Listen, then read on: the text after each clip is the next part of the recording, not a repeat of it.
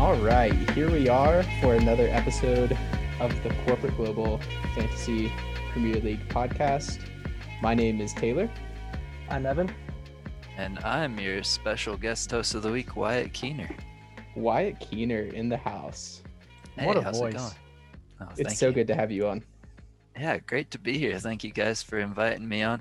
Oh gosh, I didn't silence my phone. I'm so sorry. Oh, we gotta start over. Oh my gosh.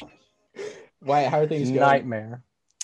How are things going? They're going well. Wrapped up the semester, I guess, 2 weeks ago now, and catching up on everything that I put off all fall long. So, watching TV currently. I was just watching binge watching Big Mouth earlier today, actually, which wasn't something that I missed because that just came out. But I'm like working my way backwards towards the summer. So like I'm gonna start with the newest stuff, I guess. I don't know. There's no rhyme or reason to it. But I need to watch. I like watching what people are talking about. So gotta watch Big Mouth. Then I'm gonna watch The Mandalorian.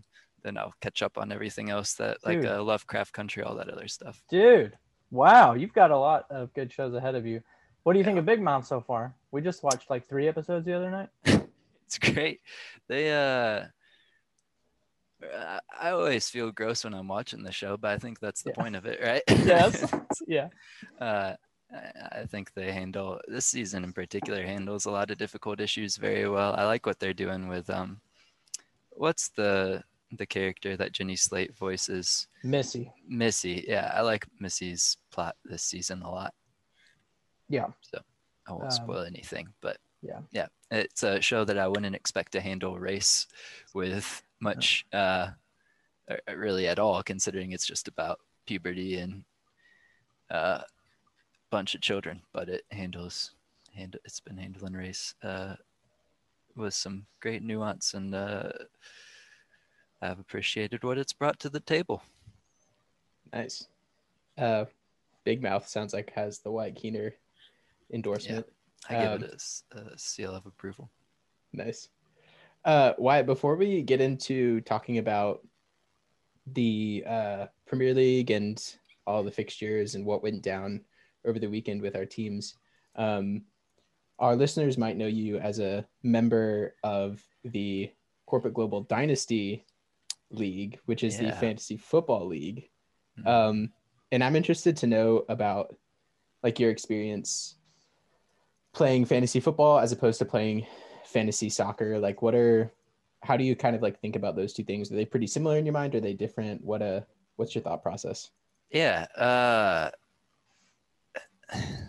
It's a great comparison. I don't know what that means. It's a great comparison. It's a great contrast is what really another way of looking at it, because the fantasy football is the draft and trades between players. Like, you can only have one player in the league. So like Aaron Rodgers, for example, can only be played by one player, whereas Fantasy Premier League, you could have, everyone could have Dominic Calvert-Lewin or whoever it may be. So the strategy is definitely different, working on a salary cap as opposed to just a free market exchange of players. Now, this is a free market exchange of players too. What am I talking about? I don't know. I'm lost in my own words here, but I've been playing fantasy football for several years now. And so I'm very familiar with the strategies, and have several established resources that I go to for when I need to make important decisions. Fantasy Premier League, I've been playing for probably like really not too much less than I've been playing fantasy football. I played by myself like in high school for a year or two. And then in college, I know Evan and I played together. There may have been a couple of people. It was when we lived together. Yeah, I think Brady and William. I can't remember, Taylor, if you were in there, but a few other people were in there. So I've been playing off and on. See what Jay can do with that. Good luck, big dog. I'm playing on and off for about, I'm older than I realized, about 8 years now. And I still don't know what resources to go to, or what Twitter accounts to follow, or I don't have any established strategies, just because I haven't really, like, it's always just a kind of afterthought to me. No disrespect to this league or the Premier League, but fantasy football is just something I've put a lot more time and thought into, and so I've appreciated having you guys now as my go-to resource, and have felt bad that I've let you guys down by keeping Mitrovic in my squad for a few too many weeks, or other changes that you disagree with, but no, so it's all fun. I'm a sucker for any competition and any way to be better than my friends, so nice. Well, with the exception of Jay, it's been working out for you pretty well this year, I would say. Yeah, not for too much longer, though. Do I need to run through the table now? Sure. Yeah, we can go ahead and start looking at things. Give us a rundown of what the table looks like. Yeah, so as you mentioned, Jay continues his staggering pace with a very nice 69 points to, I guess, really keep pace with the league. He had a very good score, but he was tied for second lowest of the week, high scoring week all around. So he's over 100 points clear of me, the winner faces in second place. And this is where things get interesting in the middle of the table. There's only a 3-point gap between the winner faces and third place, Hugo Weavingwood, who then leads. Sorry, Whitney just arrived, so that's her going in and out. There's just noises galore on my end. Ancelotti Antipasti is in fourth place with 77 points on the week to pull even closer to me and Taylor in second and third. He moved past the Bruce Matthews, who had a respectable 69, and Crumbs, our weekly winner, puts up 87 and has really introduced himself into the conversation here. Only 24 points behind fifth place Bruce Matthews. Yeah, it was a wild week. Like, there were, and I don't know if you want to talk about your emotional state over the course of the weekend, but there was one point where you had moved all the way to second place, and then because of other players playing, you were back down in fourth place. And also the fact that William seems to be so hot on your heels is, I think, an interesting point. So Evan, like, what was your emotional state like over the weekend? Well, we'll get into the specifics of my team later, but obviously I captained De Bruyne, and he played early and he had a good haul.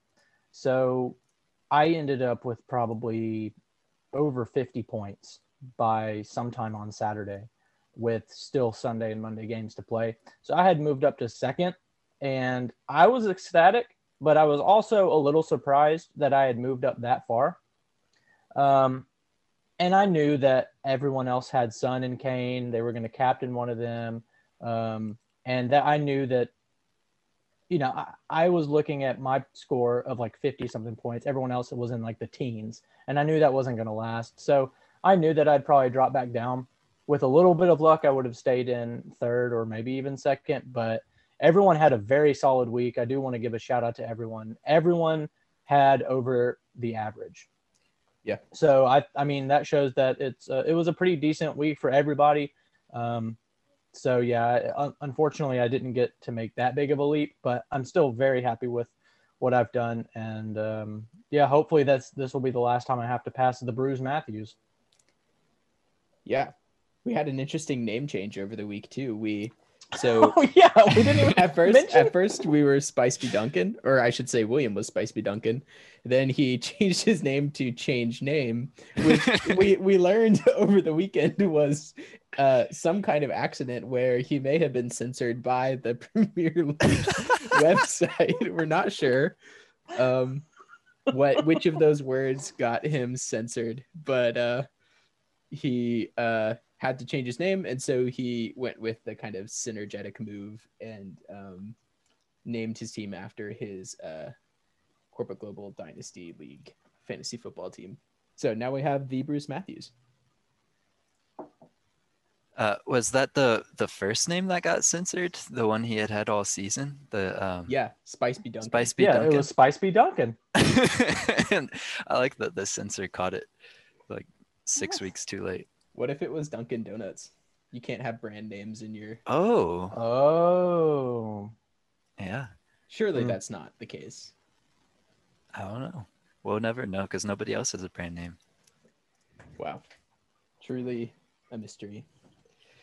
All right, so let's start talking about these teams. So the way this will go, as happens each week when we have a guest, is we'll run down and talk about each individual team kind of in brief, and then we'll skip Wyatt's team and save them for the last so we can spend the most time talking about them.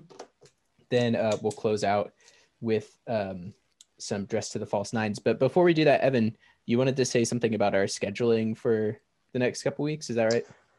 Yeah, just to let everyone know, there will be like the Christmas holiday fixture pileup is coming up. So there will be games on the weekends like normal. There will be games in the middle of the week. So that will prevent us from recording every week. So just a heads up, we won't be recording every week. So we will probably, I think it's maybe in like 3 weeks, after 3 game weeks. So maybe it's actually in 2 weeks. We'll have to record to recap, a group of like 2 or 3 game weeks. So just be prepared for that. I'm going to give some tips towards the end of today's podcast just to help you get ready for that. But yeah, it's our podcast schedule is going to be a little off. So we'll keep you updated in Slack as well. But for Tim Crumbs, who's not in there, just know that we'll be recording sporadically throughout the holiday period until probably sometime in January or February once it calms down. Yep. All right. And with that, let's dive into these teams. So we're going to start today, as we always do, with the top of the league, which is Jay Griffith, Jerry Groff, Lords of Soccer Ball. I want to start off with an apology to Jay. I didn't mean to imply that you were satanic in any way by saying Jerry Groff sounds like it could be a name for the devil, but it still kind of does. Anyway, team did very well this week. So as Wyatt mentioned, there were 3 teams that ended up with 69 points. That's 7 points over the average. You're still, in the top 600 in the USA. So obviously still doing great there. A couple things I wanted to talk about with Jay's team.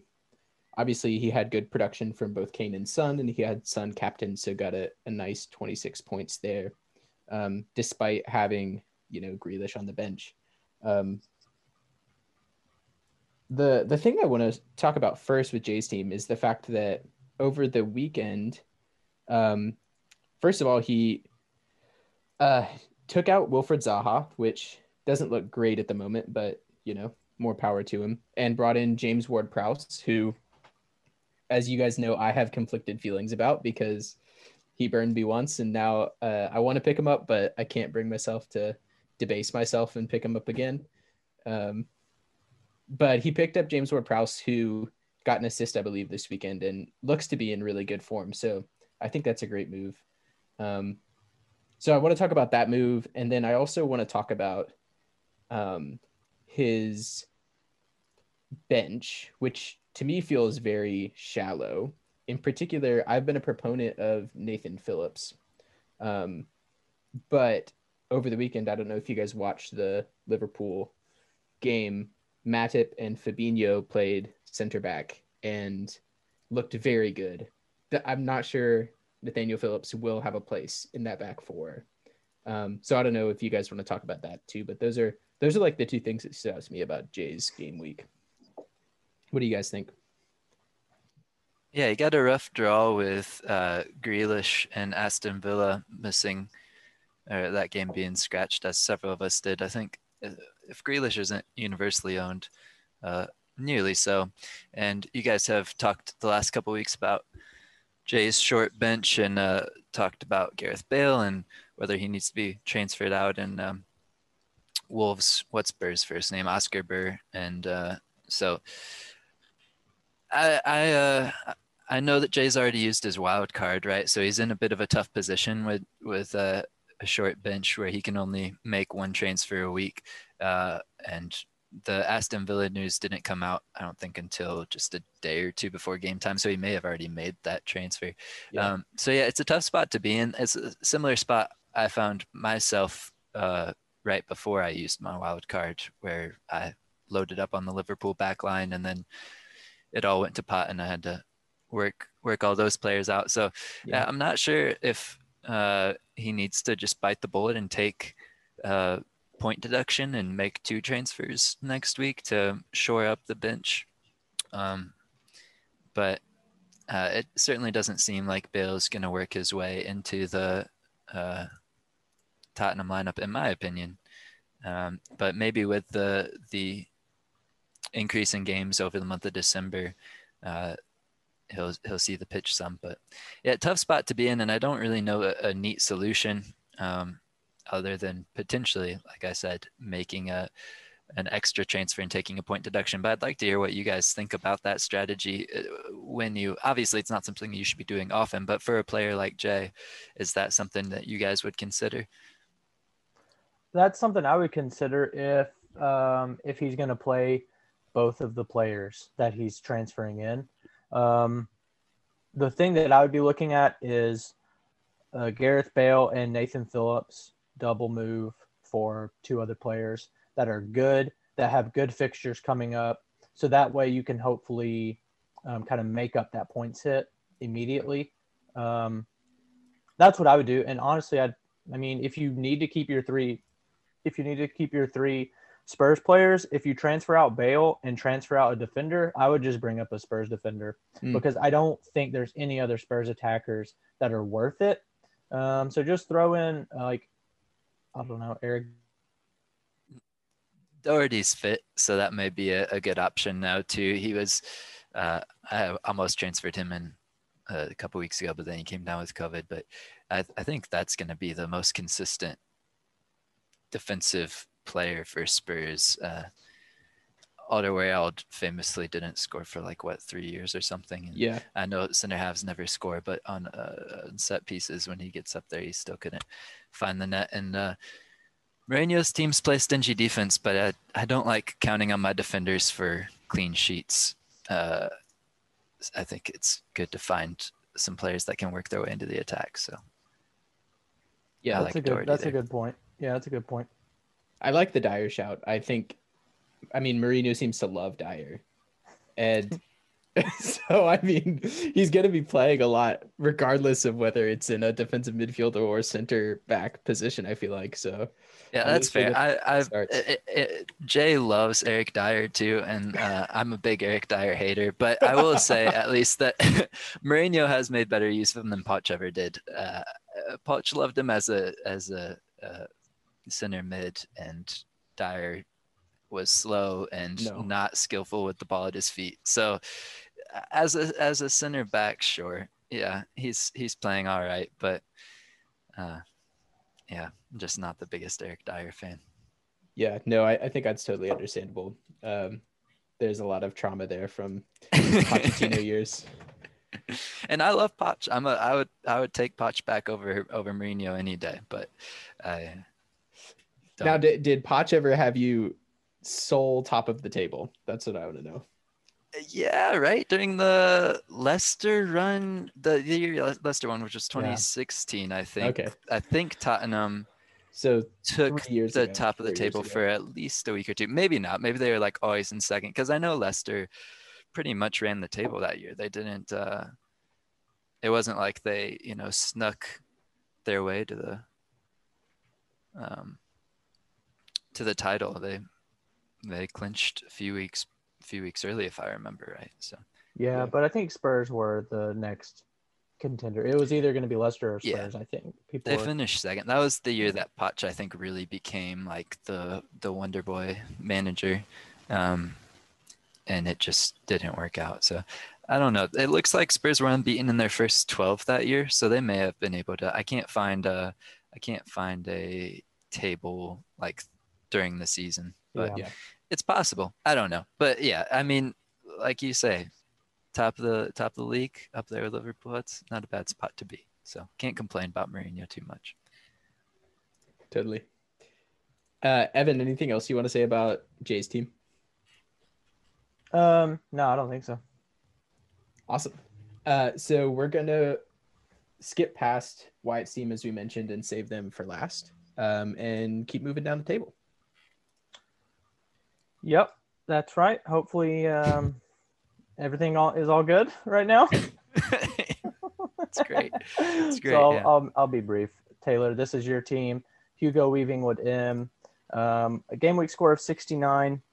Again, it's above the average, but one of the lower scores in the league, in our league for this week. Kind of anchored by.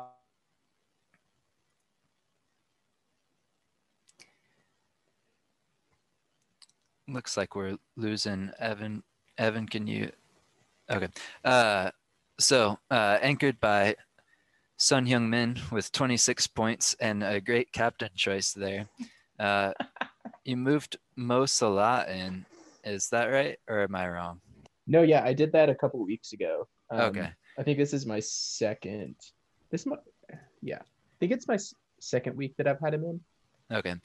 So 2 big weeks from those guys, which netted you 40 and really carried you. But that's not to overlook Timo Werner's 5, DCL 6, and Patrick Van Aanholt. I don't know this Crystal Palace defender with 5. Yeah. So and Andy Robertson, he had 6 as well. So yeah, I mean, really nice efforts across the board.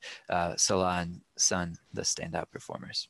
Yeah. I feel very conflicted right now about my team. There are lots of moves I want to make. There are not many that I know I should make. I was like pretty much dead set on moving out Andy Robertson after this week, just because of how expensive he is compared to other defenders. But then he played really well over the weekend, and that made me second guess that kind of partially made choice. But this is the trade that I'm thinking about making, that I want to run by you guys and see what you think. So I'm thinking about pulling a mea culpa on Tammy Abraham, who I famously and with great fanfare brought in last week.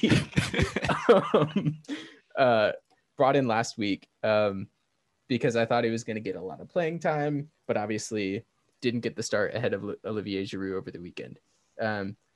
And so I think I just can't have someone who's not going to start in my starting lineup. So here's what I'm thinking about doing. Let me know what you think about it.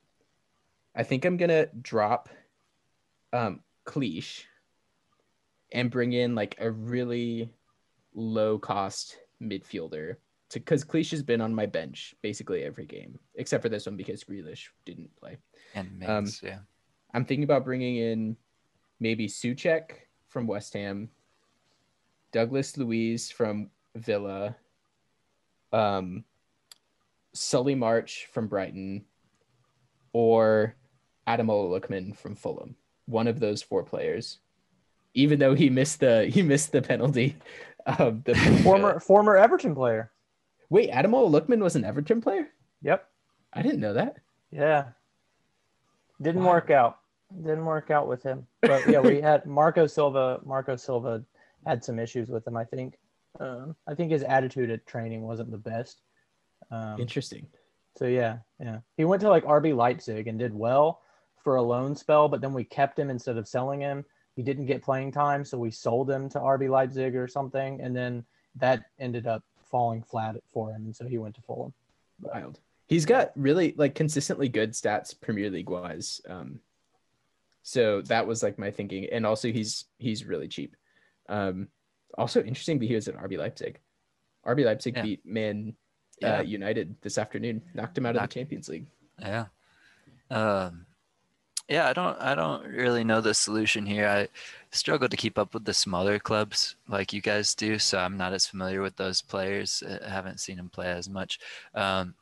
I would just be a bit leery of having 3 Villa players if you did, because you have Mings and Grealish, who we mentioned were on your bench because of their canceled game. So that would be a lot of eggs in one basket for a team that's not you know, in that top six or what have you. But I mean, Villa's shown plenty of promise, even after they've slowed down here a bit lately. I'd personally go Suchek. Yeah, go Suchek. Yeah, that was the name that stuck out to me, but maybe it's just because I saw him play some this weekend. Yeah, and I'd had my eye on him at a couple different points in the season, but just it never worked out to bring him in at any point. But I think it does now. And he's got his spot nailed. Ademola Lookman can still lose his spot. I think Suchek is not going to get dropped. Yeah, that's a great point. Yeah, and tough. So, yeah, go ahead. I was just going to say, you mentioned Robertson and Abraham as players that you're struggling with what to do with, and it is very tough. I think that figuring out those two teams are what's going to determine a lot of the rest of the Fantasy Premier League season, Liverpool and Chelsea. Mm-hmm. And so I like the gamble, taking the gamble on with Tammy Abraham there, because it certainly seemed in the early going of the season that he was going to win the job as their nine, but Giroud has played well, and I think is a nice compliment to a lot of the speed and finesse that they have, as just a big guy who can hold up play and head the ball in the net. So. Yeah, and so what that would allow me to do, what dropping Klish and picking up one of these kind of bargain midfielders would allow me to do, is the other part of this two-way trade, which is drop Abraham and bring in a now healthy Danny Ings for Southampton. What do you guys think about that? I don't know. Feel free to tell me if you don't like it. I'm so conflicted on Danny Ings because he did so well last year and I never brought him in because I didn't think it would last. But I don't know, man. He's just coming back from injury, too. It's tough with him. Yeah, he's got a pretty hefty price tag. I think he's 8K or right around there. Yeah, he's like 8.3, I think, maybe. Yeah, I don't know. I think he's a decent pick. I just don't know if there's anyone else that would be ahead of him in that spot. So, if there's anyone else I would choose instead of him. But I think in that price range, that's probably the one I'd go with. Yeah, he was producing at the start of the season before he got hurt too. So, and they're in form. Southampton are in form. They're gonna get goals. He's gonna be involved. So if he stays healthy, I think it'll be a decent pick. Yeah, I don't know how much value he'll be because I think that price is probably warranted for him, but I think he'll get you some points for sure. Yeah, looking at that price range, it's basically the picks are DCL at 8, who you already have, Ings at 8.3, or Raul Jimenez, who of course just got hurt, at 8.3. Yeah. So do we know yet how long Jimenez is going to be out? But or I guess Lacazette's in there at 8.3 too. But Arsenal have been a mess to start the season. So, I'm mad to pick an Arsenal player right now. In that range, yeah. Ings is definitely the choice, and it's I think everybody's dropped him. There are a few of us that had him at the start of the season, so that would be a good way to differentiate yourself from the field. Yeah, that's a good point. Several players have Bamford or Callum Wilson, so if you went cheap, then you'd be in that range. But yeah, that's kind of what I was thinking. I was hoping to get some of that differentiation, and also Ings takes penalties, which is also nice.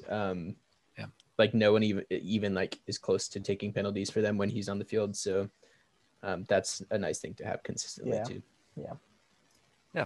I like it. I like Danny Ings. He's a fun guy. I like a player with tattoo sleeves. So totally. Go for it. Too few of them, I would say.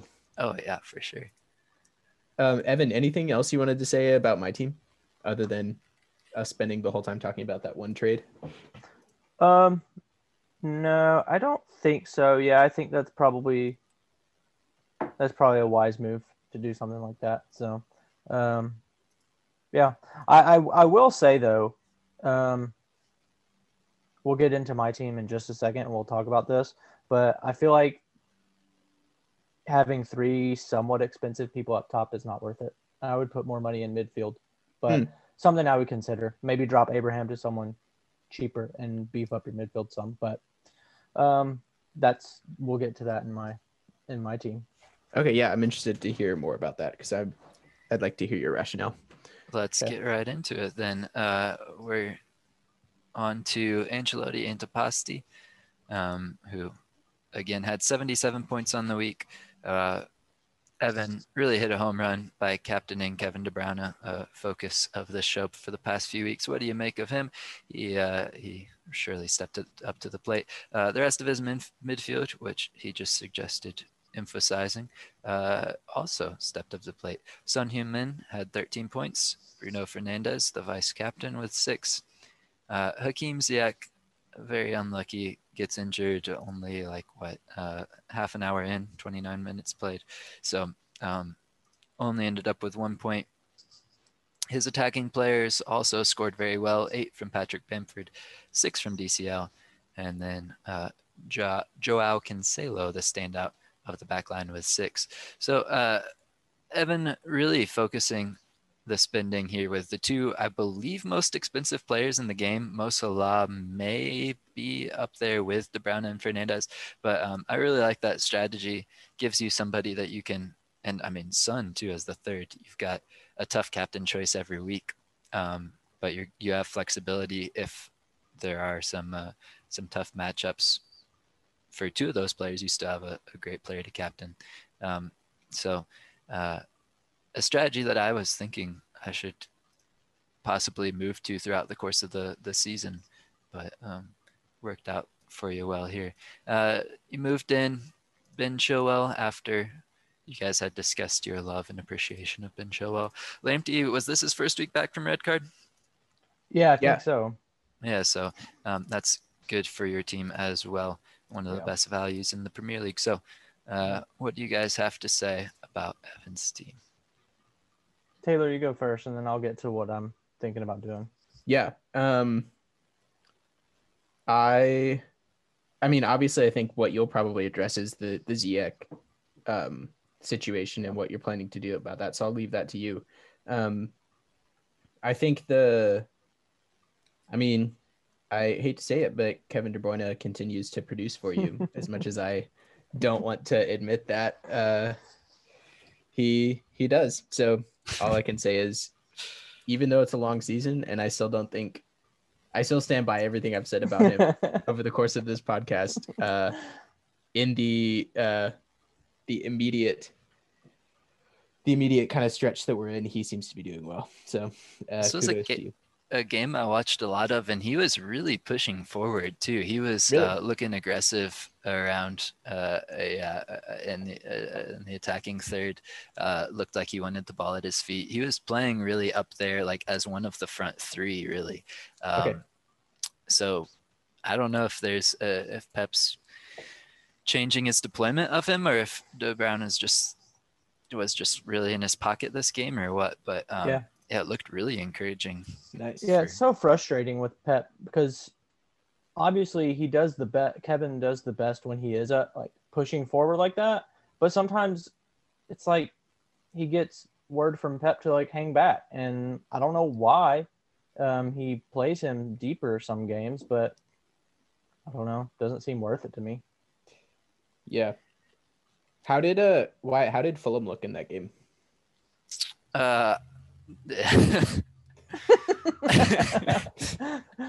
I mean, Fulham are the worst team in the league pretty clearly, right? Aren't they? I didn't see much encouraging signs from them. What was the score of that one? It was closer than only 2-0,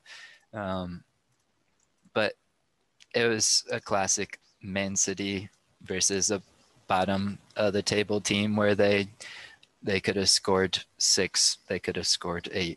They were just dominant in the attacking opportunities. So it could have been 11 guys from the park that they put out there. I was not focused at all on Fulham because it was just masterclass from City. Nice. So. Evan, you want to address the Ziyech question? What are you planning to do about him?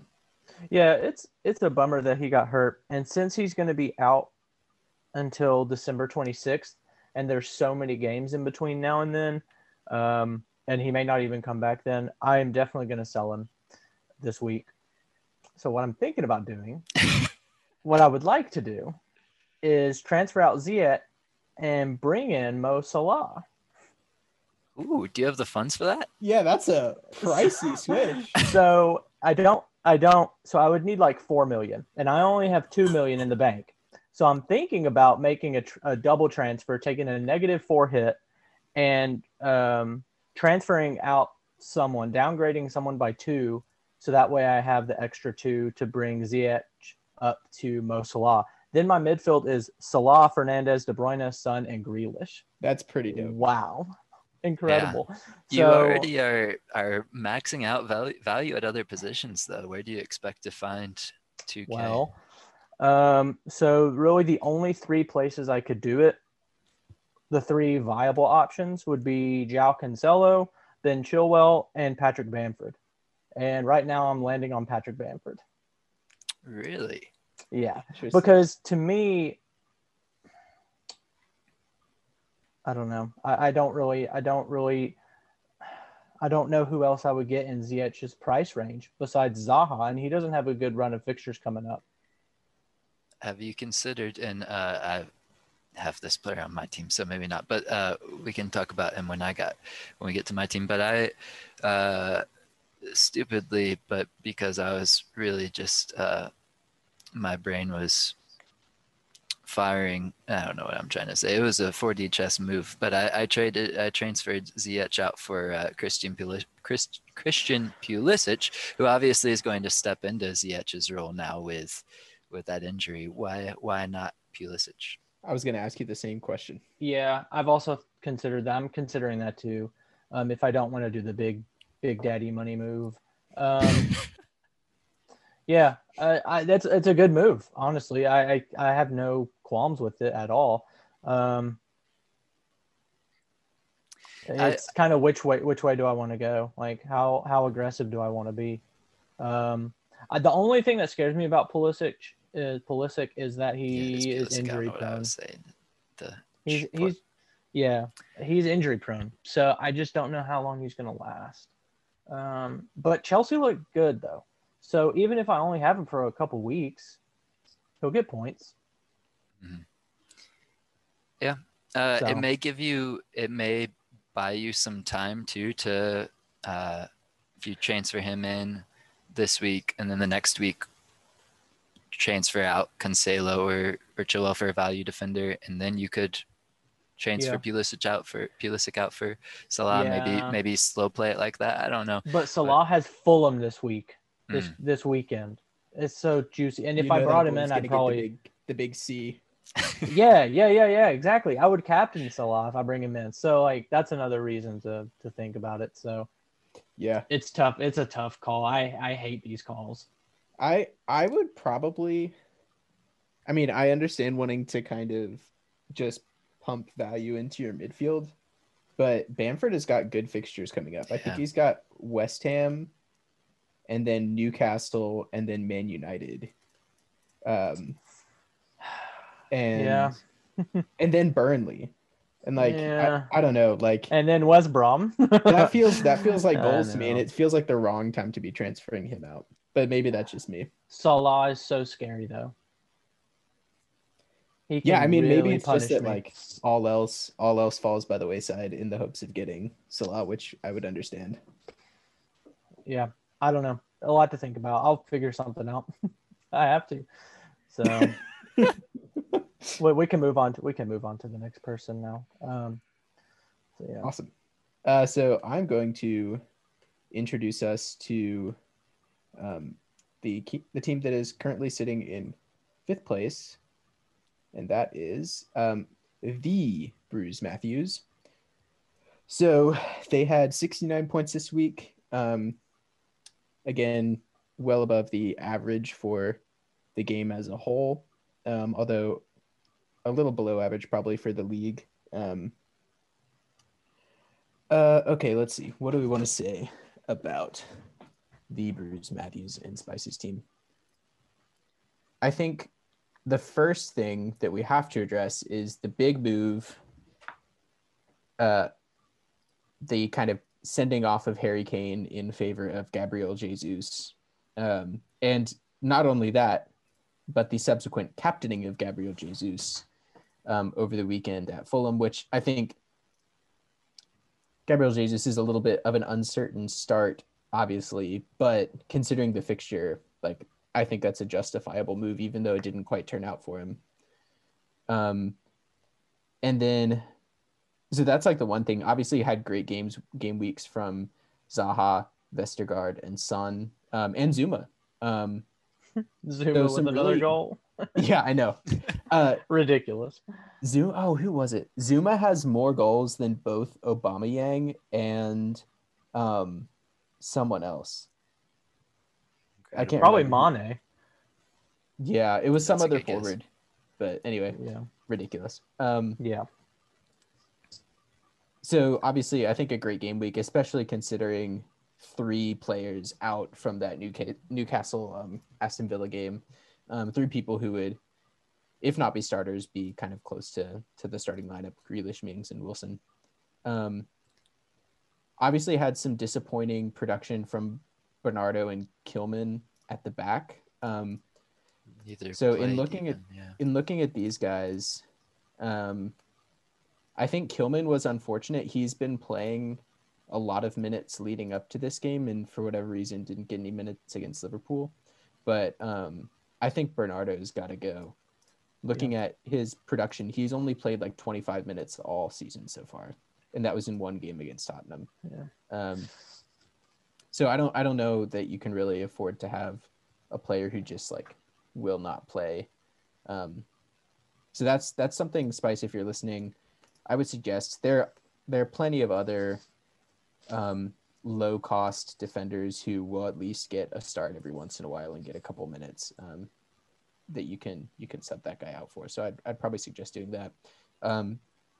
What did you guys think, especially about the Jesus for Kane move?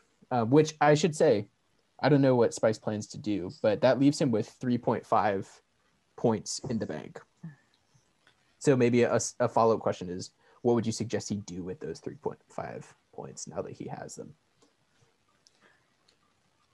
Ooh, that's tough. I think maybe now, well, I don't know if you could get anyone for that. That's tough. I don't know if there's any one particular move. Actually, you know what I would do? So Spice is, I think Spice is trying to do a strategy of constantly bringing in like the best captaincy option. Mm-hmm. And so, honestly, what I would do, Spice, is trade out Fernandes, who has Man City this week, bring in Salah, captain him, and that's what I would do. Easy. And that fits right in with his strategy. So. And I already got Jota as a nice compliment piece. Like, he's already invested in the Liverpool attack. So, yeah, I like that.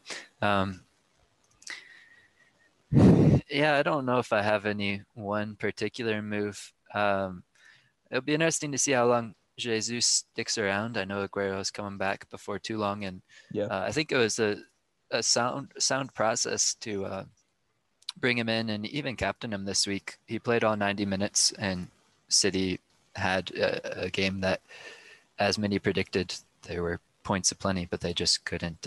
Jesus wasn't the one who found his way to the score sheet.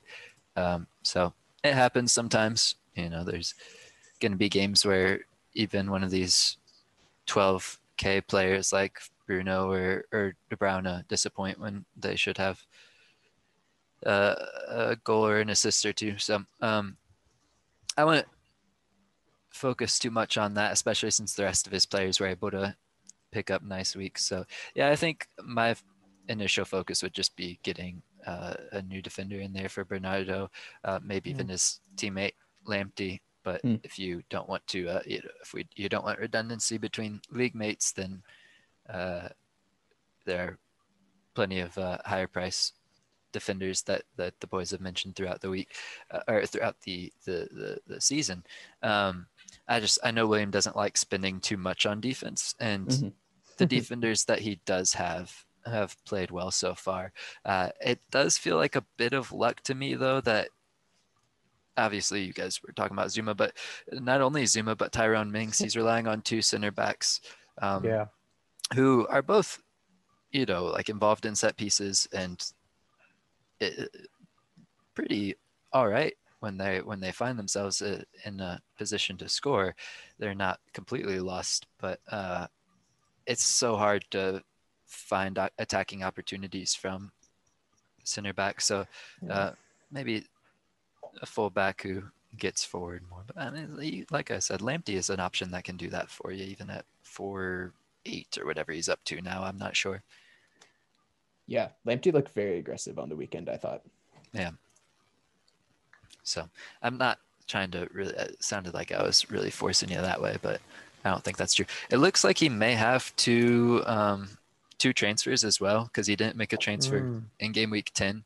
So he could make both a transfer for Salah and a cheap defender for I mean, again though, with Grealish, Wilson and Mings all certainly back next week, maybe he does have time to kind of work the defensive replacement in a bit slower, because he should be able to field a starting team. I don't know, it's going to be hard. Like you guys were mentioning last week, England has the vaccine now, but you know, there's still going to be a month or 2 months, I would guess, before the players are getting it. And until then, with Champions League, Europa League, international travel, domestic travel, there's always a chance that a player could contract it and you have a game shut down. So I would say it's always good to have a full roster of players getting minutes.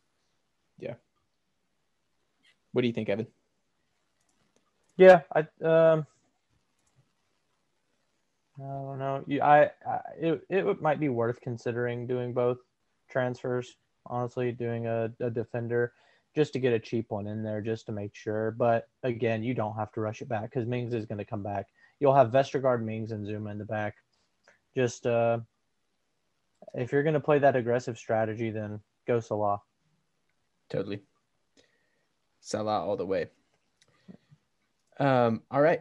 Do you want to move on to? Yeah. So we're gonna move on. Let's move on to last team before we do the Wyatt spotlight. The Wyatt Keener Power Hour. Yeah. Our guest from our previous podcast episode, Tim Griffith with Crumbs. So. We had Crumbs and let's see. Let me pull up Crumbs for us real fast. So Crumbs had a huge game week with 87 points, far and away the most in our league, despite having some pretty unfortunate situations, right? So like scored 87 points with an injured Alisson playing. I mean, obviously not playing an injured Alisson. I can't remember what the guy's name was that replaced him, but seemed to play pretty well. It was like Gallagher or something like that. Oh, it wasn't. My gosh, who's their usual backup? It wasn't Adrian. No, it was Adrian, an Irish guy. Huh. But anyway, he played pretty well, and people seemed to be pretty high on him. But despite that, getting a 0 points in the back, which was just like doubly unfortunate because Darlow would normally be his backup, who was a great backup, but obviously didn't play because of the Aston Villa-Newcastle situation. So unfortunate there. Then also unfortunate in the Ziyech situation in the midfield. But he just got outrageous production from the rest of the midfield with 14 points from De Bruyne, 26 with the captain from Son, and then 18 from Zaha. And then he got the goal from Calvert-Lewin and the goal from Bamford up top. And then Vestergaard getting the goal in the back three. So, I mean, just a really great production. And I don't think, with the exception of Vestergaard, who you can't really expect to score very often, none of that felt anomalous to me. Like, I could totally see that same thing happening again next week with Zaha, Son, and De Bruyne doing well, and then Bamford and DCL each getting a goal. So I'm like, I feel very good about Tim's team right now. I think Chilwell will likely get you more than 2 points most games. So I don't know what you guys think, but I'm pretty high on Tim's team at the moment. Yeah, he's got a strong core. He just needs to do a little maybe work around the edges, like with injuries and stuff like that. But he's got a great core, and wouldn't surprise me in next 2 or 3 game weeks if he's competing for 5th or 4th place with this team. So, yeah, I think he's headed in the right direction for sure. But like I said, just maybe cleaning up around the edges like Ziyech and Alisson. But other than that, you know, he's in good shape right now. Yeah, I love that he's able to have this team with Alisson. I think a lot of us have a similar strategy where we go cheap on goalie. I know William has Kasper Schmeichel, who I imagine costs a bit more than the 4.5 or 5. But Alisson, the most expensive keeper, and obviously, understandably, he's at that price. He's sustained a high level of play in Liverpool, of a great defense. The loss of Van Dijk, you certainly wonder if Alisson is going to be worth that price long term. But I love that he's able to work him in with the rest of this team. He's got Doherty on the bench, so he's got some quality in back that didn't even play this week. Grealish in the midfield. So yeah, I like his team. I don't really see much that is an urgent change. Ziyech, of course, with his injury, is the main focus, but it's a great team. I just want to give Tim a big shout out to finally taking our advice and ditching Seamus Coleman and bringing in Ben Chilwell. We've been trying to get that man to make that change for weeks and weeks and weeks, and he's finally done it. He did it. It paid off. And I haven't checked, but I'm wondering if coming onto our podcast is kind of like the new manager bounce. Oh, and, wow. So we'll see. I'm not saying that that's happening. I'm just saying it was interesting that this happened one time. We'll see how it happens with Wyatt. I don't know how it's happened previously, but obviously Tim did well this week. Not saying it was us. It was obviously him. Because the one player that we told him to bring in only got 2 points. It was his team that did so well, but I think it was a good move. Yeah. Seamus Coleman had to go. Sorry. Well, if it is us, what is it about us? Like why? It's just, would it be that coming on we're riling up the boys. What? We're riling up the boys. Great morale boost for the team. Yeah. We're like a consultant. They pay the big bucks to come in and take a look at the books and tell them how they can cook them and then go on and flourish. Yeah, totally. But I think Tim's in good shape. Yeah, I think as long as he makes good moves like he made this past week, he'll probably climb the ladder a little bit soon. So, but I think let's move on to the highlight of the podcast. Wyatt Keener, winner faces. Wow, take us through your team. Unfortunately, this week was the lowest of the game week as far as like points totals. Like you had the lowest, but you've been in second. I don't want to bring you down. You've been in second pretty much the entire season. Obviously, Jay's having an incredible season, but you've been up there at second, and no one has taken your spot for a while. So, what has been your secret sauce? Take us through your team. Well, Everybody's been gaining on me since the start of the season. I started with Son and Kane, and I know several people did. Jay obviously too, but I haven't. I feel like I've just been carried by them. Maybe you guys. I don't know. Did you guys transfer in Son and Kane, or have you guys just had them? I did transfer in Son. Okay. Me too. Son, I should say. Yeah. Yeah, I transferred in Son. Okay, so I think that's it. I've just had Son for a week or two, maybe longer than some, and he's just been an incredible player all year long. So, we've focused on my team in quite a lot of detail already in past weeks. I think that the real focus of my team for this week was transferring in Christian Pulisic for Hakim Ziyech, which was a bad choice that I got rewarded for. I made the transfer before the Champions League game for Chelsea last week, and I should have just waited. I made it like an hour before, and then the lineups came out, and it was an inconsequential game for Chelsea because they had already locked up their spot. So you could tell a lot about who was going to play on the weekend based on who they put out there.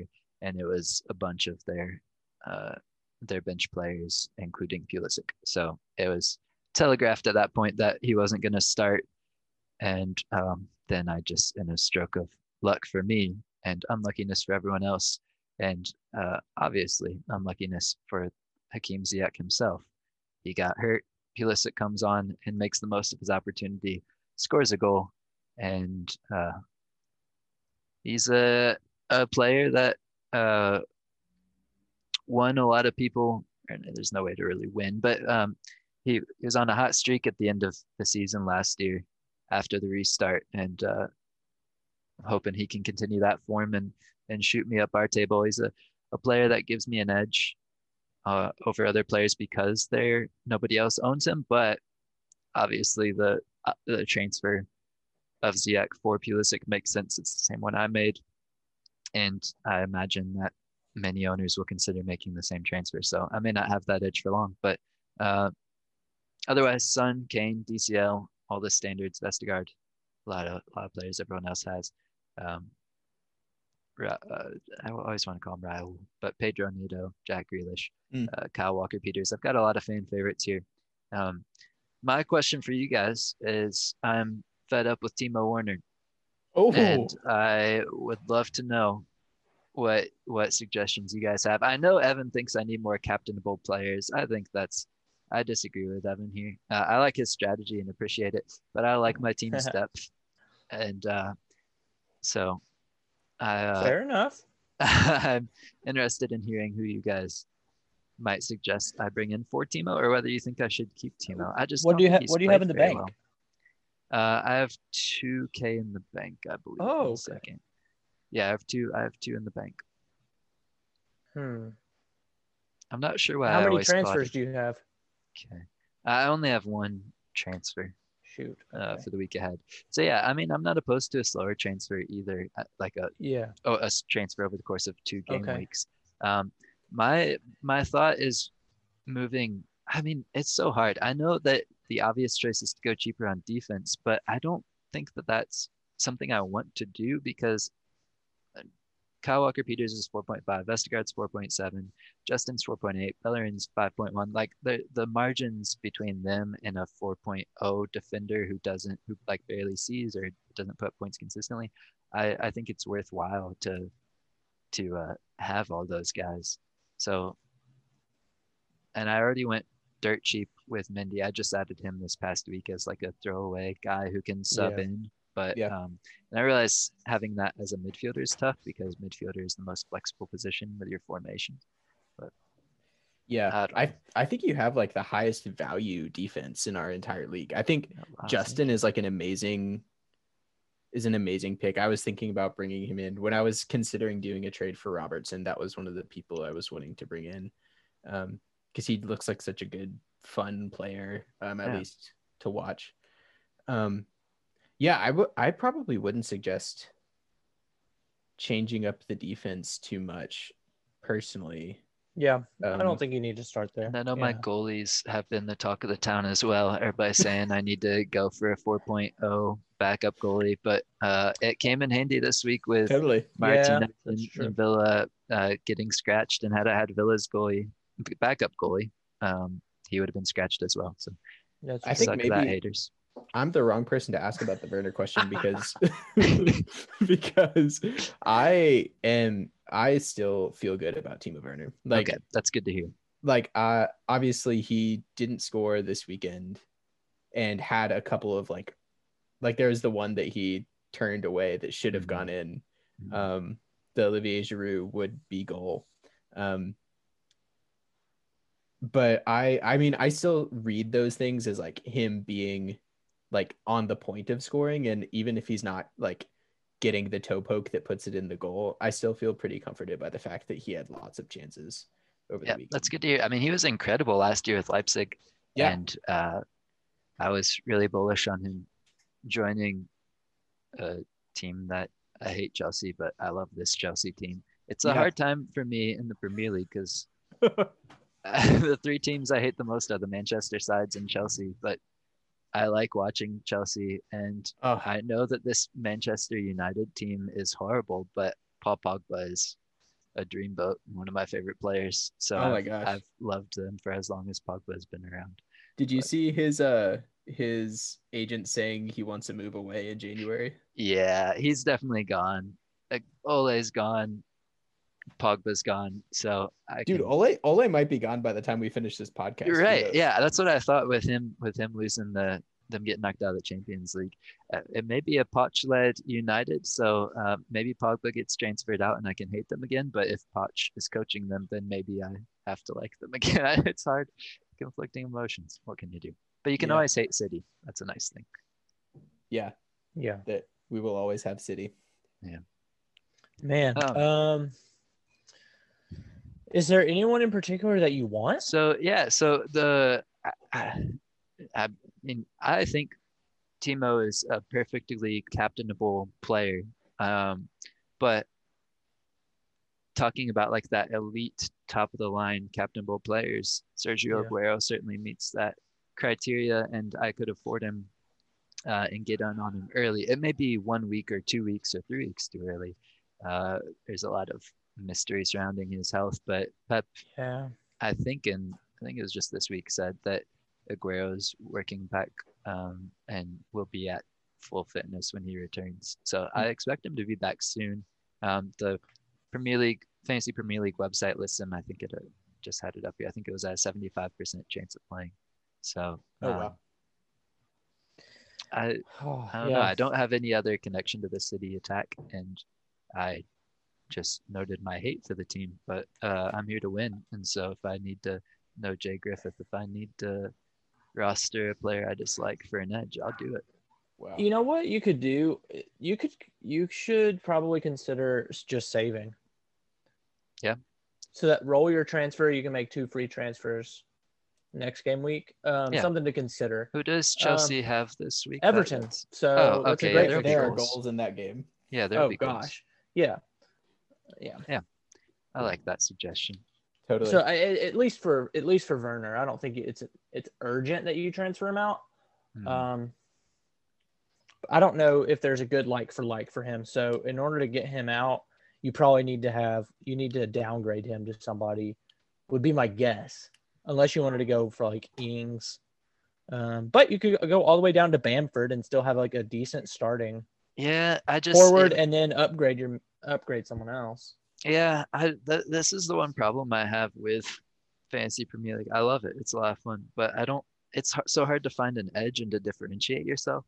Like, I thought I was doing a great thing when I added in Pedro Neto. I was like, oh, man, I'm catching him in form. And then Jimenez got hurt the next week, and it was like everything was working out. But then it's like, before long, everyone has him. Or like same thing with like Jack Grealish. Like, I think all this happened. And I don't even know. I may have been late to that party because I transferred him in, I think. But anyway, it's just like it's natural and it happens. But I really want an edge. And so that's why I'm looking at someone like Aguero, because it'd also be hard for a team to fit in, I think, mid-season. For sure. Other than if they got rid of Kane. But if I could roster both Kane and Aguero, then maybe that gives me an edge. I don't know. And a lot of people are on Werner too. So maybe I take the gamble that he continues to kind of struggle to fit in, and Aguero really makes the most of his return from injury. I don't know what. Yeah, that's so tough. This is my gut. I don't have any like knowledge that y'all don't have, but I don't love the idea of bringing in Aguero. Okay. I worry a little bit about his age and like how many extended injuries will he be able to come back from and still be producing at like old Sergio Aguero form, you know? Like, that worries me a little bit. We might be seeing the downfall season of him, unfortunately. It sort of feels like around the time when he would get transferred off to, you know, either River Plate or Boca Juniors and play out the rest of his career. Oh God! Wow! Damn, so back Taylor. To the homeland. That's what I'm saying. No. Yikes. No, I don't think it would be. It would be somewhere in like I think he would probably go somewhere. I mean, Zlatan's still playing in Syria. Surely you could find some, he's going to like France, Italy, or Spain. Yeah, that's true. But Zlatan is like inhuman like that. I don't know that that's a good point of comparison. And he did get put out to pasture for a few years with Los Angeles. So it's not like, I mean, Aguero could take that career path as well. Go back to Argentina and then come back. And then come back to Europe. Oh. That would be incredible. Wild. Or just go straight to the MLS. Yeah. He'd fit it right in with Beckham's Miami. Oh, my gosh. Could you imagine? I'm like, I would love that. One thing I wanted to mention, Wyatt, was don't try to get too caught up in differential picks. Try not to I know, like, it is fun getting differential picks, and you should definitely do that. But I don't want to, like, shy you away from playing the game how you want to and enjoying it and having fun, because that part is extremely fun. Yeah. But just another thing to consider is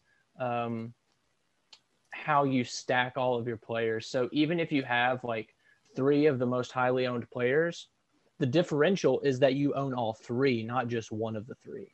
So think about this. I was listening to a podcast actually before we started about fantasy, and they mentioned that they were talking about this exact thing. And they looked at how many players in the top 10K, like the top 10,000, like the best of the best managers right now in the world. And how many of them have Kevin De Bruyne, Salah, and Bruno.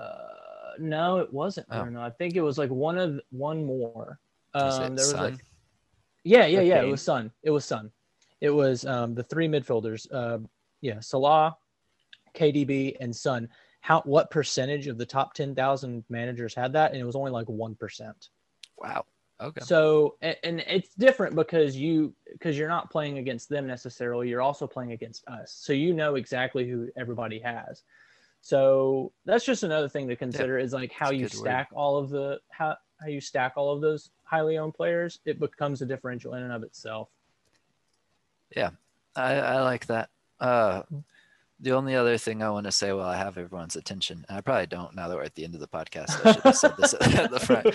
Probably the only 3 people listening at this point are the 3 of us, if you even listen to your own work. But I got a real bone to pick with the way that the game categorizes who they categorize as midfielders and who they categorize as forwards. And I think that they really need to move a lot of midfielders to forwards, like Salah, Son. Those type of players, those guys are forwards through and through. There's nothing about them that makes them a midfielder. So I wish that I had more options for Werner, because I think that the game needs to really reconsider what a midfield player is. And you know what else I was thinking? I think that's totally true. And it kind of breaks the game a little bit that those players are midfielders. Right. The other thing I was thinking, like Sterling gets categorized as a midfielder. That's bizarre, right? Yeah. Like, oh, maybe I bring in. Oh wait, he's a midfielder. You just said. I was gonna say. I'm Ross pretty sure he classifies. Player, yeah, I'm like. He is a midfielder. You're right. Yeah. The other thing I was thinking about this week, I don't know how this would work, but it would be super fun if somehow the game could factor in. Not just like the raw stats achieved by a player over the course of the game, but could somehow factor in the stats of a player achieved per minute played, you know? So like if you have Giroud coming in off the bench consistently in the 70th minute and scoring a goal every other game, like that counts higher than Giroud starting every game and scoring a goal every other game. Yeah. I think that would be cool because it would allow you to like, value different roles for different players. Like, you know, this player is a super sub, and so they like serve that role in the team. I don't know how that would work, but I like that a lot. And I will say that I really appreciate how the game allows you to have substitutes in the event that one of your players doesn't play. That's something that I wish that fantasy football would add, talking about that, because, you know, like, but I guess with Ziyech, it still forced him to play, but like it would be cool if if like you could substitute in a player for someone when they got hurt in the first 30 minutes. But I do like at least that they allow for substitutes in the event that a player is scratched because the manager is moody or Ndombele calls in an hour before kickoff and says that he's sick and stays at home or is staying at home. You know, whatever little wrinkle there is, but maybe those problems are specific to Tottenham. So what about your Spurs? How are you feeling? You must be pretty happy. Yeah, I'm happy. And do you think they're going to win? You think they're going to win the title? Certainly not, but I'm enjoying it while it lasts. I hope Josie's fired by year end, but wow, yes, that's what I'm talking about, Wyatt.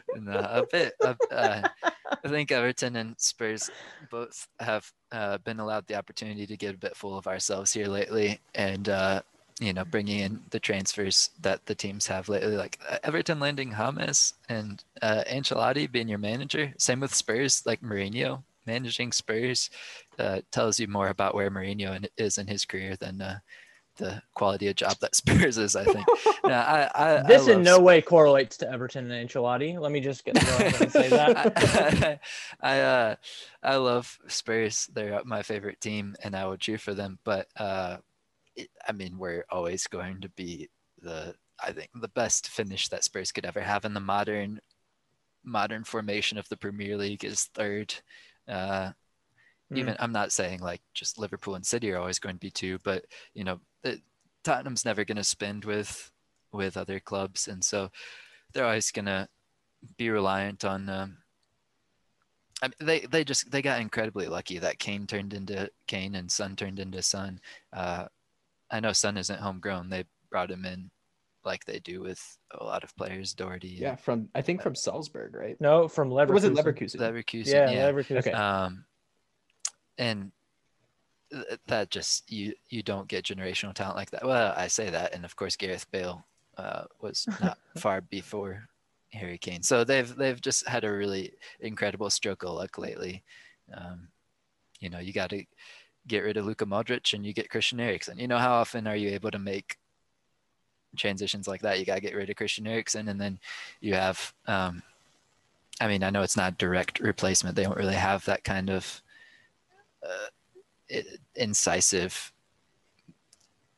midfielder, like a midfielder who really controls the game and makes incredible passes, but it's worked perfectly by adding Mourinho and playing counter-attacking football and just letting your insanely talented forwards play off of each other and punish people on the break. So, you know, it's really just been an incredible run of luck for Spurs over the past 15 years. And I'm lucky that I've been a fair weather fan during that time, but I think that this is as good as it gets. And so no hopes really for sustained success, but I'm enjoying each moment that I get. Man. Yeah. Mourinho style soccer is having kind of a moment now, like a resurgence, it seems like. I mean, Dortmund kind of plays that way, weirdly.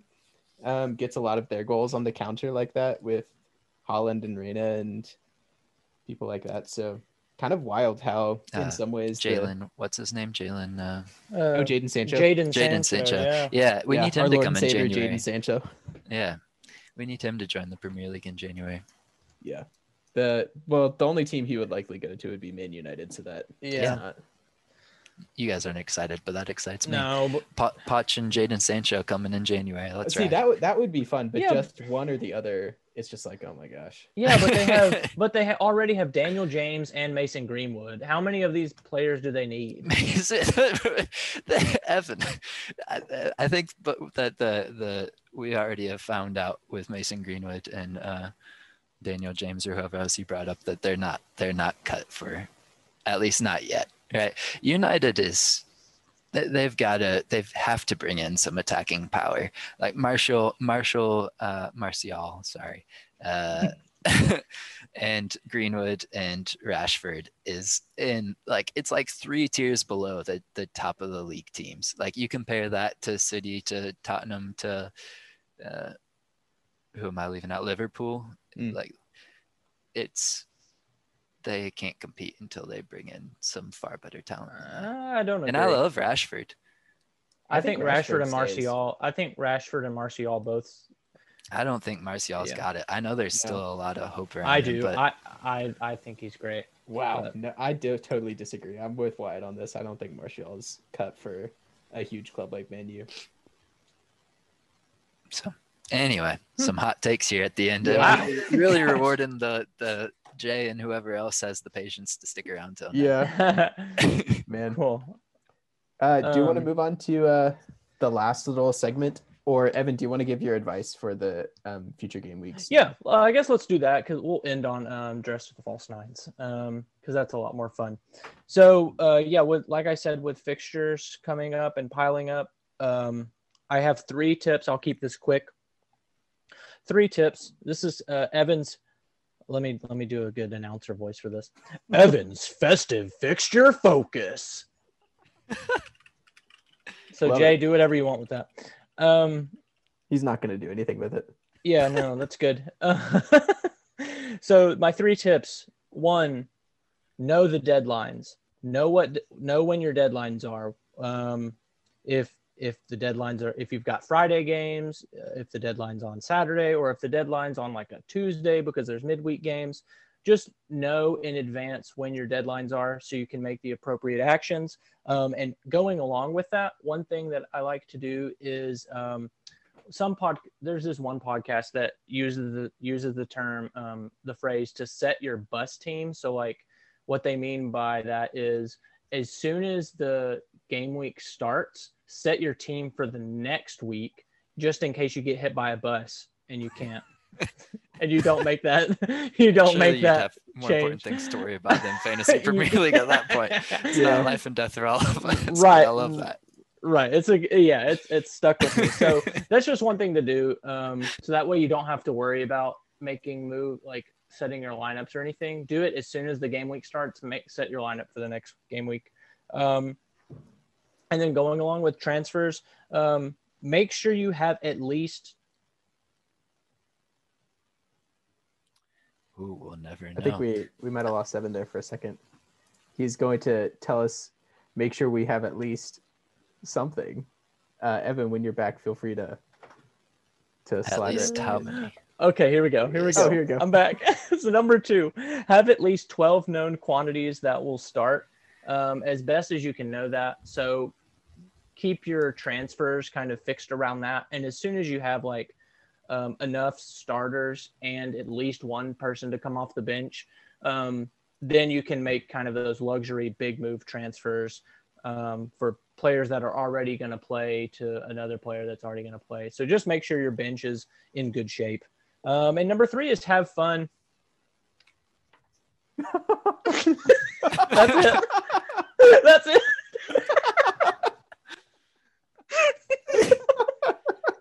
Okay. I honestly didn't know what I was gonna say for that. I knew that my third tip was gonna be have fun, and I was like, I'll probably say some more stuff after that. But then after I said it, I was like, nah. It played off of your mic cutting off really well, though. Yeah, it left me hanging for a second, whether you had more to say or not. Perfect. For whatever reason, reminded me of like instructions like a preschool teacher would send home with their kids. For their parents to do. It's like, oh well, third thing, have fun. Yeah. Well, we will have fun. Okay. Do you want to do Dress to the False Nines? Let's do it. So this week, my question was inspired by a couple different things. The first thing was a picture of Timothée Chalamet that I saw over the week, where he was wearing a Chelsea hat. A Chelsea baseball cap, just walking down the street wearing a dark blue Chelsea cap. The other thing was, I don't know if y'all saw in the Champions League, in one of the games last week, Antonio Conte wore a baseball cap on the sidelines and looked incredible, I thought. And it got me thinking about how just hats in general are so uncommon in the Premier League. Obviously, Jurgen Klopp is the big exception to that. Why did you already find the image? Let's see. Oh, yeah, there it is. Timothy Chalamet in a Chelsea cap. Looking pretty good. So Klopp is the obvious exception. And I almost don't even put Klopp into the same category as some of the other managers because, like, it seems like Klopp has just found, like, the look that fits him best. I almost forget that he's wearing a hat most of the time, even though he is. I think you might be muted, Wyatt. Wyatt, I think you might be muted, just FYI. Oh, yeah, I was just going to say, when you said nobody wears a hat, I was like, oh, yeah, literally no one wears a hat. And then you said Klopp, and I was like, oh, yeah, of course Klopp wears a hat. Yeah, it's become so much part of his identity that I don't even think he wears a baseball hat because it's just yeah, does. It's wild. And yeah. And it just looks so good. Like, I love the way that the Liverpool badge looks on a cap. I think it looks awesome. And I think it's more of a thing in Italian league specifically. There's this one, I don't know if Wyatt, you can do a quick Google search for the Fiorentina, sure. the Fiorentina coach wears a baseball cap sometimes and looks like just a total geek when he does it. But anyway, this got me thinking about hats in the Premier League. And basically what I want to do for Dress to the False Nines is this. I want to give you each of you three hats, and you have to assign them to one each to a Premier League manager to wear, okay? Oh, love it. So the first one is like a baseball cap. And, oh yeah, there he is. It's just a plain, the Fiorentina manager is just wearing a plain hat. There's nothing on it. But I think what's important about that is he like wears it on the top of his head. So he like indents it. Yeah. It's like just a really bad look. So you get three hats. The first is just a classic like baseball style cap that has the badge of the team in question on it. The second one is a bucket hat that may or may not have the badge on it. And the third one is a Carhartt beanie. And so you have each of these three hats, the baseball cap, the bucket hat, and the Carhartt beanie, and you have to assign one each to a Premier League manager. Who are you getting? And this can be, who you want to see wear them. This could be a punishment, perhaps, if you want to mete out punishment to someone. But that's my question. What do you guys think? Oh, wow. Geez. Wyatt, do you have anything in mind? Yeah, I've got a clean sweep already. Hope you guys are go ahead. Give it to us. You go, Wyatt. All right. For the beanie, for the Carhartt beanie.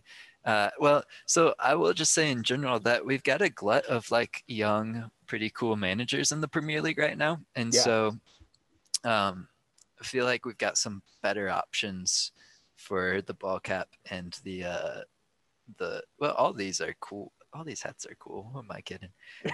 I'd wear all of them. Yeah, I would. But Nuno Santo with Wolves, he's got a bald head. He seems like he would definitely want a hat. And he really strikes me as a guy that would wear a Carhartt beanie. I don't know what it is about him. I think that the beard would pair nicely with a beanie. Totally. So, I'm giving him the beanie. Bucket hats I know are real trendy, and so you would think that I might give this to one of the cool young managers, but it goes to Steve Bruce for me, a pretty affable fellow. I totally forgot Steve Bruce was even a thing. I think Steve Bruce in a tracksuit and in a bucket hat would just be a look on the sideline. Are we talking about them wearing them on the sideline? Yeah, just like definitely. Okay. On the sideline. Maybe that's. I feel for sure that I've seen Nuno Santo wear one when he's managing Wolves. A beanie. Yeah, he definitely has before. So that may be a cheat answer. Maybe that's it makes sense. No. Yeah, Steve Bruce in a tracksuit in a Newcastle bucket hat, especially if you can get it like with white and black stripes. Oh my god, that would be like a Bear Bryant hat, but with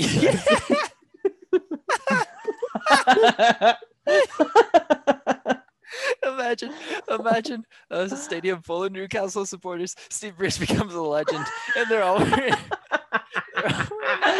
Just like Alabama fans do. You can have the women supporters in their like dresses with the pattern on it, just like a just like the Alabama fans do when they get in their get up. Oh my gosh. Yes, I would love that so much. And then the ball cap. Oh man, I thought I had the answer for this, but it's tougher the more I think. Like Arteta, Lampard, and Guardiola are the three that jump out at me. But I feel like it wouldn't be a big deal for Frank and Mikel to wear a ball cap. And so I'm going to put it on Pep's head with a sweater and Taylor's celebrating. That was my choice too. Okay. I think his sweaters with a ball cap would be a nice way of dressing it down a little bit. It'd be a fun change of pace, but I don't know. I like Pep's style, so I don't mean to force him to change, but he just seems like he'd look good with a ball cap on. Yeah, I think he has a good shape of head for a ball cap. Yeah, maybe that's it. Yeah, and going back to what I was talking about with Nuno Santo too, a bald head with a beard or like a close cut with a beard, I think is a good look for a hat too. Yeah, I've got mine. All right, give it to us. Okay, so I'm kind of matching personalities to these hats. Nice. So, what do y'all want me to start with? Whatever you want. Okay. Well, we'll go with the first one that immediately popped in my head. The person that is going to wear a bucket hat is a little bends the rules, and not really bends the rules, but like does things in a way that's like new or innovative, or trying to like be a little quirky sometimes. And the person that has implemented that at this club would be Marco Bielsa for Leeds. Oh yeah, that was my bucket hat pick too. Wow. He would look just so goofy over there, but also he's just the type of person that like implements weird rules, like when he showed up at Leeds, he just had them redo the entire parking lot. And like I didn't know that. It's like if you're gonna like do weird stuff like that, you're wearing a bucket hat. Yeah, I think just to dilate on that a little bit, I think a bucket hat would take Marcelo Bielsa's outfit from like dad lounging around the house to like runway very quickly. It's like all the same things. Like tracksuit bottoms and a puffer jacket with a bucket hat is very different than just tracksuit bottoms and a puffer jacket. It is, and sitting on his bucket too. Yeah. I didn't think about that. Look. Oh my god, how did I not think about that? Yeah, of course, that's the like the obvious answer. I love that he's sitting on a bucket. And yeah, he's got a bucket on his head. I love everything about Bielsa. He's great. Me too. Yeah. Okay. The person we'll do. Let's see. So the manager that tries to play it as low key as possible and just tries to blend right in and wear just a ball cap is going to be Ole Gunnar Solskjaer. That's a good choice. He's just trying to not take the spotlight, and so he's just going to try to be as normal as possible. He'll right? like zip up his jacket so that all you can see is the hat. Yeah. He's like, get me out of here. Just try to hide for a few more weeks, keep his job as long as possible. And then the person that's wearing a beanie is obviously going to be very practical. The beanie keeps your head warm. That's a very practical application.